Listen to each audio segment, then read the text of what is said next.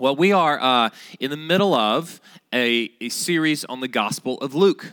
We actually started this before Christmas and got to read all of the wonderful pre Christmas stuff in Luke, the promises made to Zechariah and Elizabeth and to Mary and Joseph.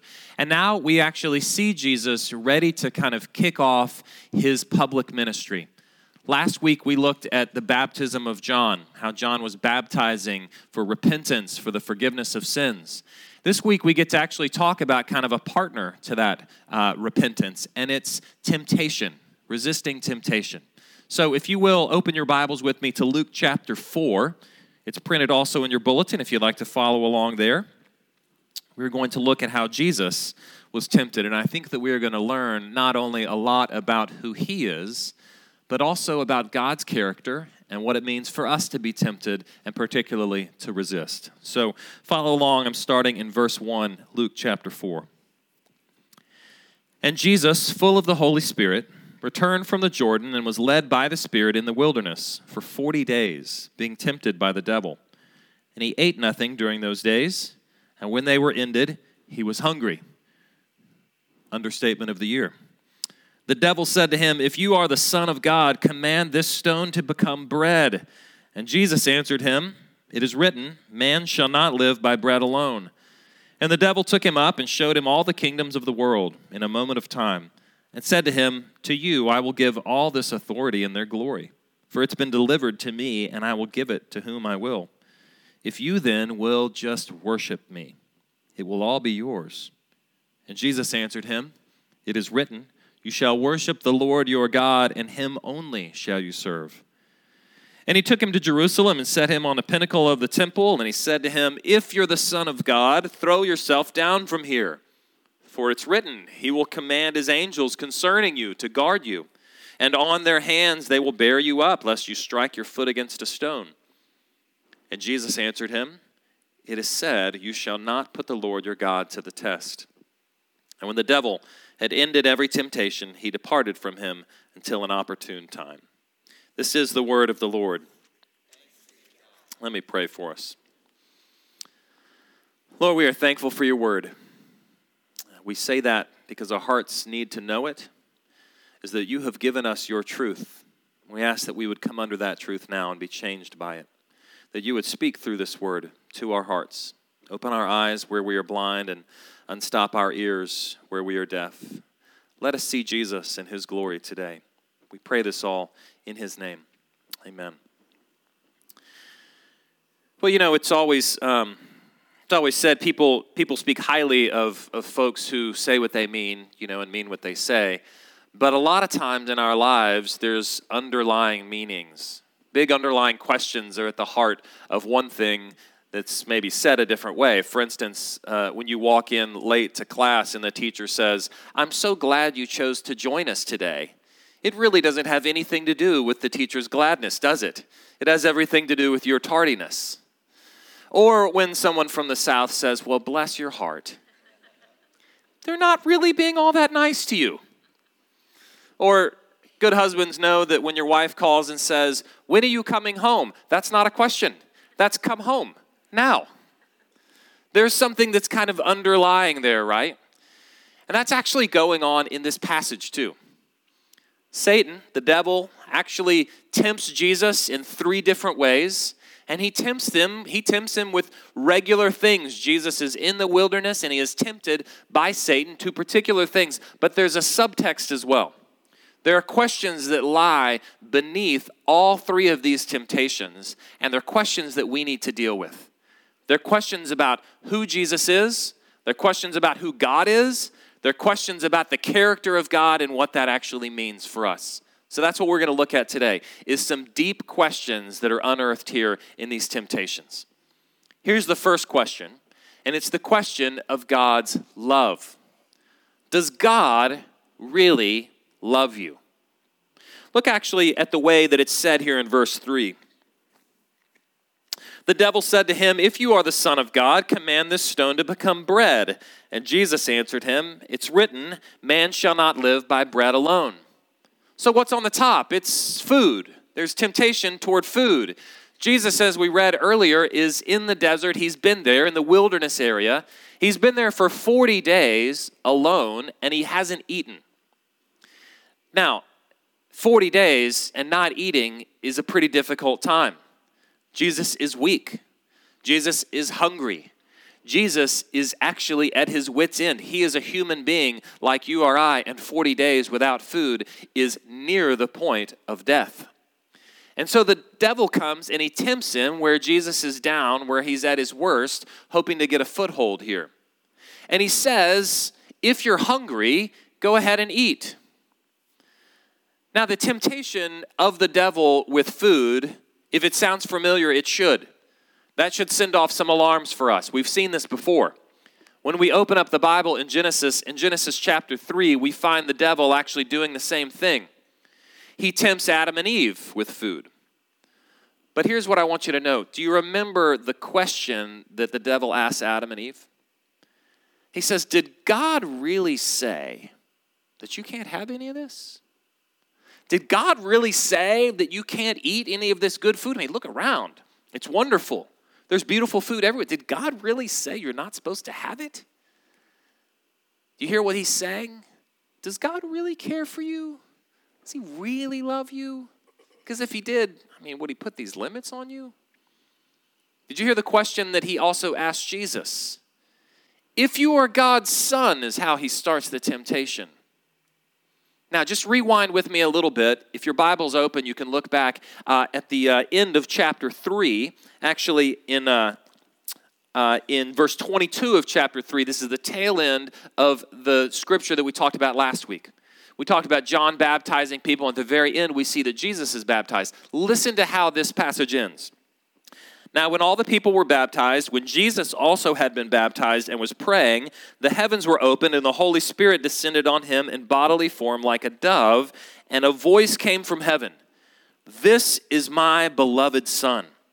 With you I am well pleased. And then, interestingly, we actually have this section of a genealogy of Jesus stuck in between these two passages. This is the part we normally skip, right? Genealogy is the son of whom, who's the son of whom, who's the son of blah, blah, blah. But listen how it starts. It starts with Jesus, the son of, and listen how it ends the son of Cainan, the son of Enos, the son of Seth, the son of Adam, the son of God. Luke has given us two clues already. God the Father's voice saying, You are my son, and now this genealogy that ends with the Son of God. And then do you hear the devil saying, If you are God's son, he's calling into question Jesus' identity. It's that question that looms if God really is pleased with you, if you really are his son, if he's really, if he really loves you, would he have taken you out here? I mean, in the wilderness? Where you're lonely, where you don't have anything to eat? Would God really do this if He loves you? This is a question that we deal with a lot, isn't it? When we are hungry, that's the question that oftentimes comes up in our hearts.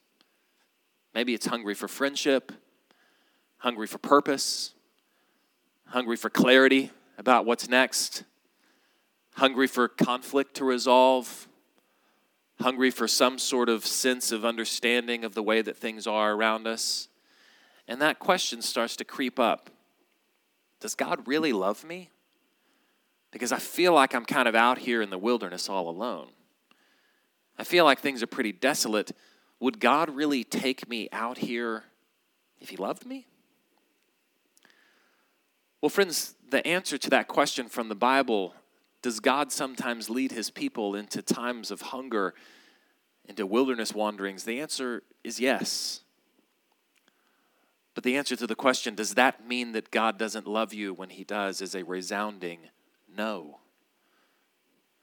I read a wonderful story about an older couple. Uh, the woman's name was Joyce, and she tells this story to her friends that uh, after 38 years of marriage with her husband, something odd happened he proposed to her. He had been struggling with dementia, and he had forgotten that they were married, but he hadn't forgotten that he loved her. And so he asked her to marry him. And being the loving wife, instead of saying, You fool, we're already married, let me show you the certificate, she said, Of course I'll marry you. And they had a ceremony. and they invited all their friends and they went through their vows, and it was a beautiful, beautiful day. Sometimes, especially in the times where it's hard, especially in the times where we feel empty, where we feel hungry, we need to be reminded that we are loved. We need to be reminded that we belong to God as His children. We need to be reminded that He has bound Himself to us forever. We need to hear those words, don't we? You are my beloved Son. With you I am well pleased. Let's move on to that second question. Not only does God really love you, but is God really good? In particular, are his ways for you actually good? Look at verse 5, the next temptation that the devil gives Jesus.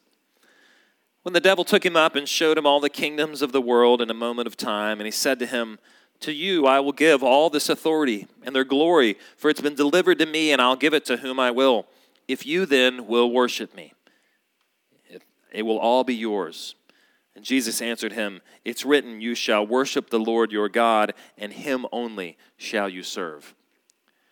You know, you've seen this script in just about every action movie there is, is that at some point, the villain who is utterly insecure about his life, you know, has taken captive the hero's wife or girlfriend and he's holding her there and he says, Okay, I've got her and I won't kill her if you will just bow the knee to me. If you will tell me basically that I'm right, if you will somehow serve me and show me that I am great and you are small, right? It's his incredible uh, in, incompetence and insecurity just pouring out.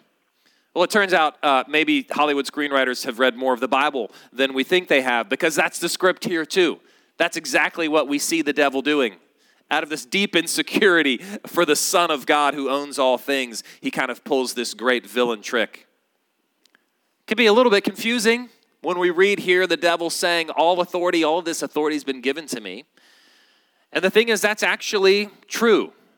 There is a modicum of authority and reign that Satan has over this world. When Adam and Eve fell into sin, and in some real way they actually usurped or they were they, they gave up their dominion, and Satan actually usurped it and took it. And so he is offering now that sort of authority to Jesus if he will just serve him. But of course, there's deep irony here, too, right? Because when you open up the Bible and you read something like Psalm 2, where you have the Lord saying, It's to the Son that I give all authority. Sit at my right hand, and I will make your enemies your footstool. I have given you all the nations as your heritage. Or you look in the New Testament and you see Colossians 1 talking about the glory and preeminence of Christ, that he has created all things, including rulers and authorities and dominions and powers. John 1 that talks about Jesus as the one who is through whom all things were created, or Hebrews 1 that says that Jesus, by the word of his power, upholds all things. Or Philippians 2, where we read the Apostle Paul saying that it's to Jesus has been given the name that is above every name. That at his knee, his name, every knee shall bow and every tongue confess that Jesus is Lord. This is the beautiful irony of all of this, right? Is that Jesus owns it all. How can he be tempted to be given something that he already owns? It's all of his anyway. Guess what? The devil knows that. You know, every time Jesus, just about every time Jesus casts out a demon, when you hear the demon speak, you know the first thing they say? We know who you are. He knows who he is. The temptation is not actually to take what is rightfully his, but to take what is rightfully his in the wrong way.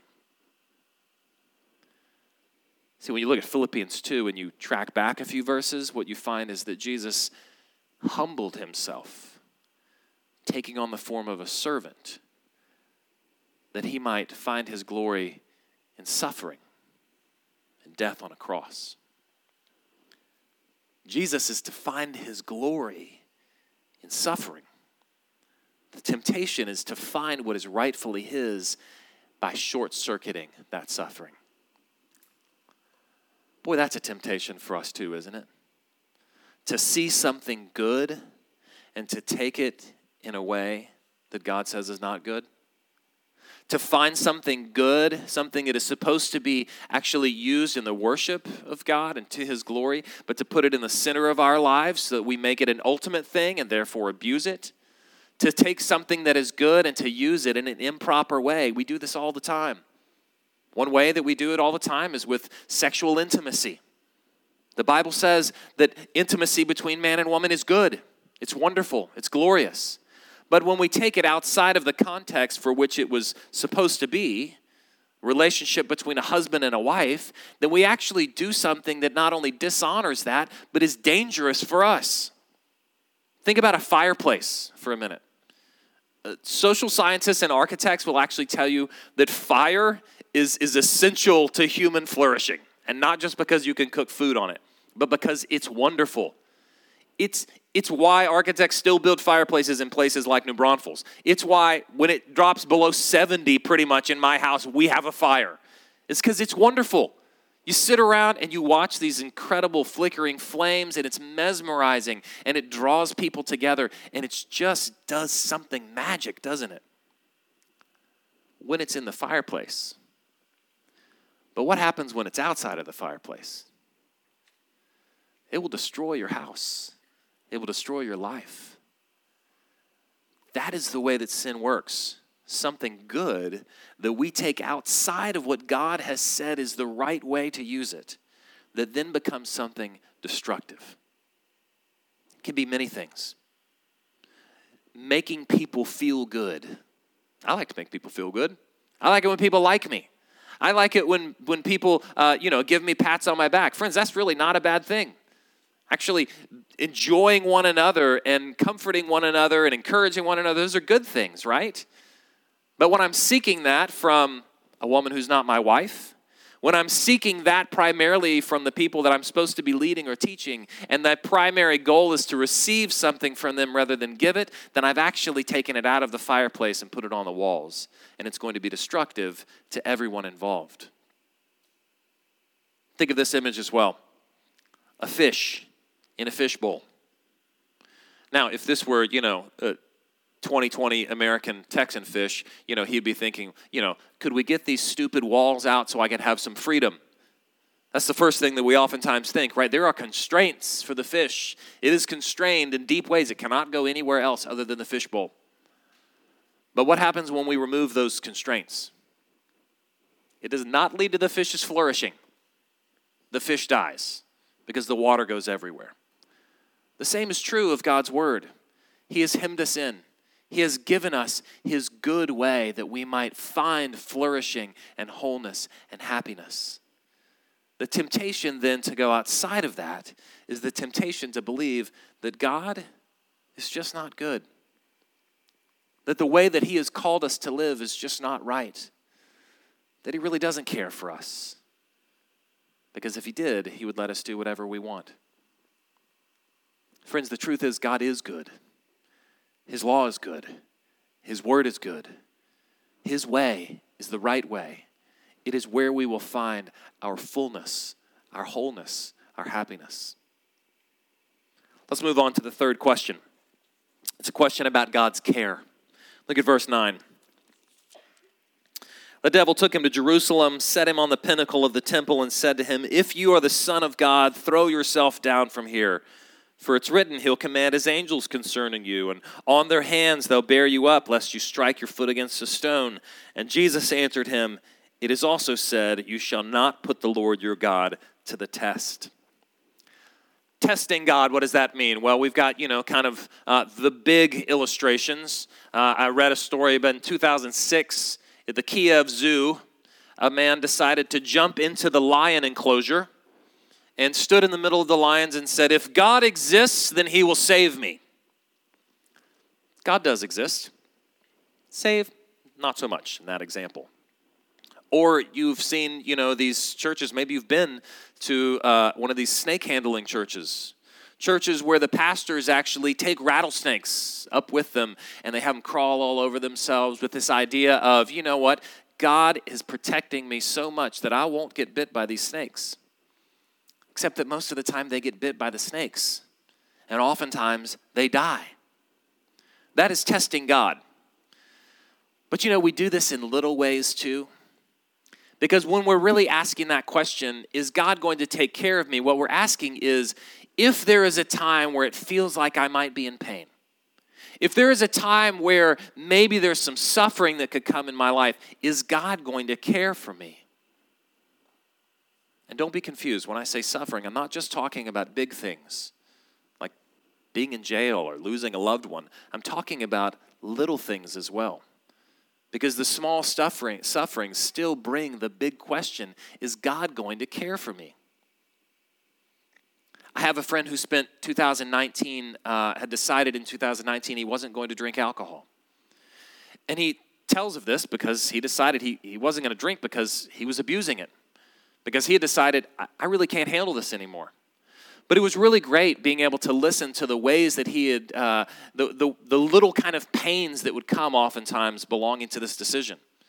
Right? When over at somebody's house and they open up a bottle of wine and you're the one who says, uh, actually, no, I won't have a drink. Feeling of loneliness, isolation.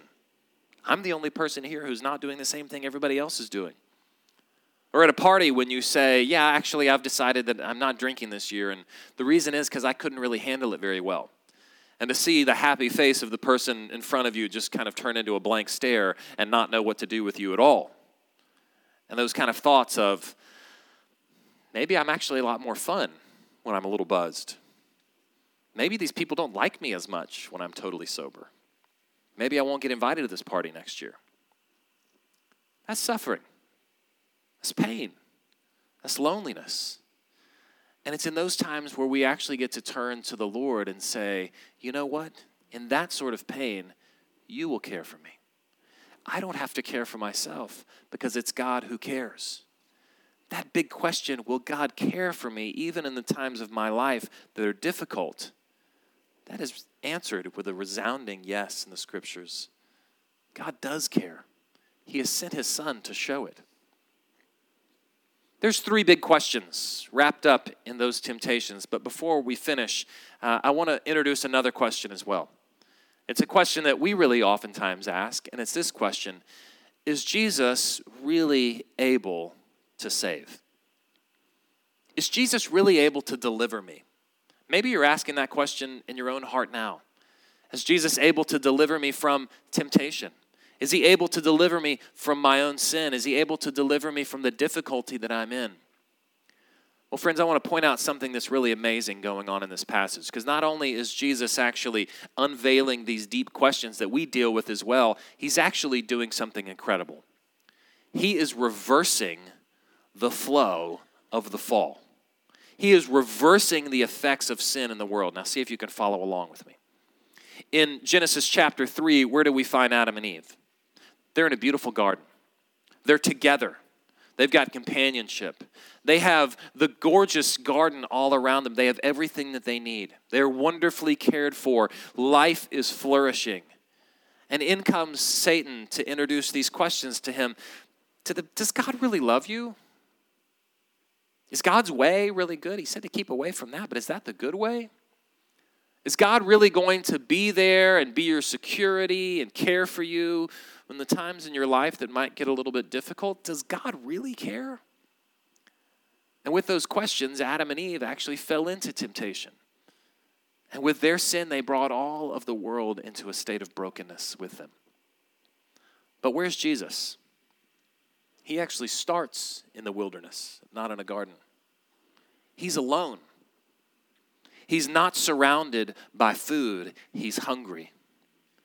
And to him, at his moment of deepest weakness, Adam and Eve are at their best. Jesus is at his worst here. Come these deep questions Is God good? Is he loving? Does he care for you? Did God really say? And you know what Jesus does? He triumphs. Jesus doesn't just walk into the wilderness for a hike, he doesn't walk in there for some alone time. He walks in for a battle. This is cosmic battle that's happening here, and this is Jesus winning. We read in Revelation 20 that at the end of all things, Jesus will actually finally defeat Satan, throw him into the lake of fire. We get that picture of what it's like in the end. But guess what? The seeds of that victory are planted right here. Jesus wins. He is reversing the fall? That's important to us because it really does answer that final question. Is he able to deliver? You bet he is. Does God love you? He does. He has sent his son to die for you, to fight the battle that you could not fight. Is God's way the good way? Well, Jesus has actually blazed that path already for us. Will God care for you and protect you in the midst of suffering?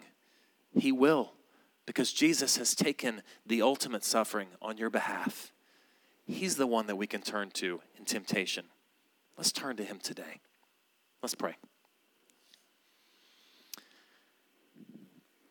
Our Father, we are thankful for your Son, in whom you are pleased, your Son who has fought the battles that we could not, your Son who has resisted the temptations that we fall to every day.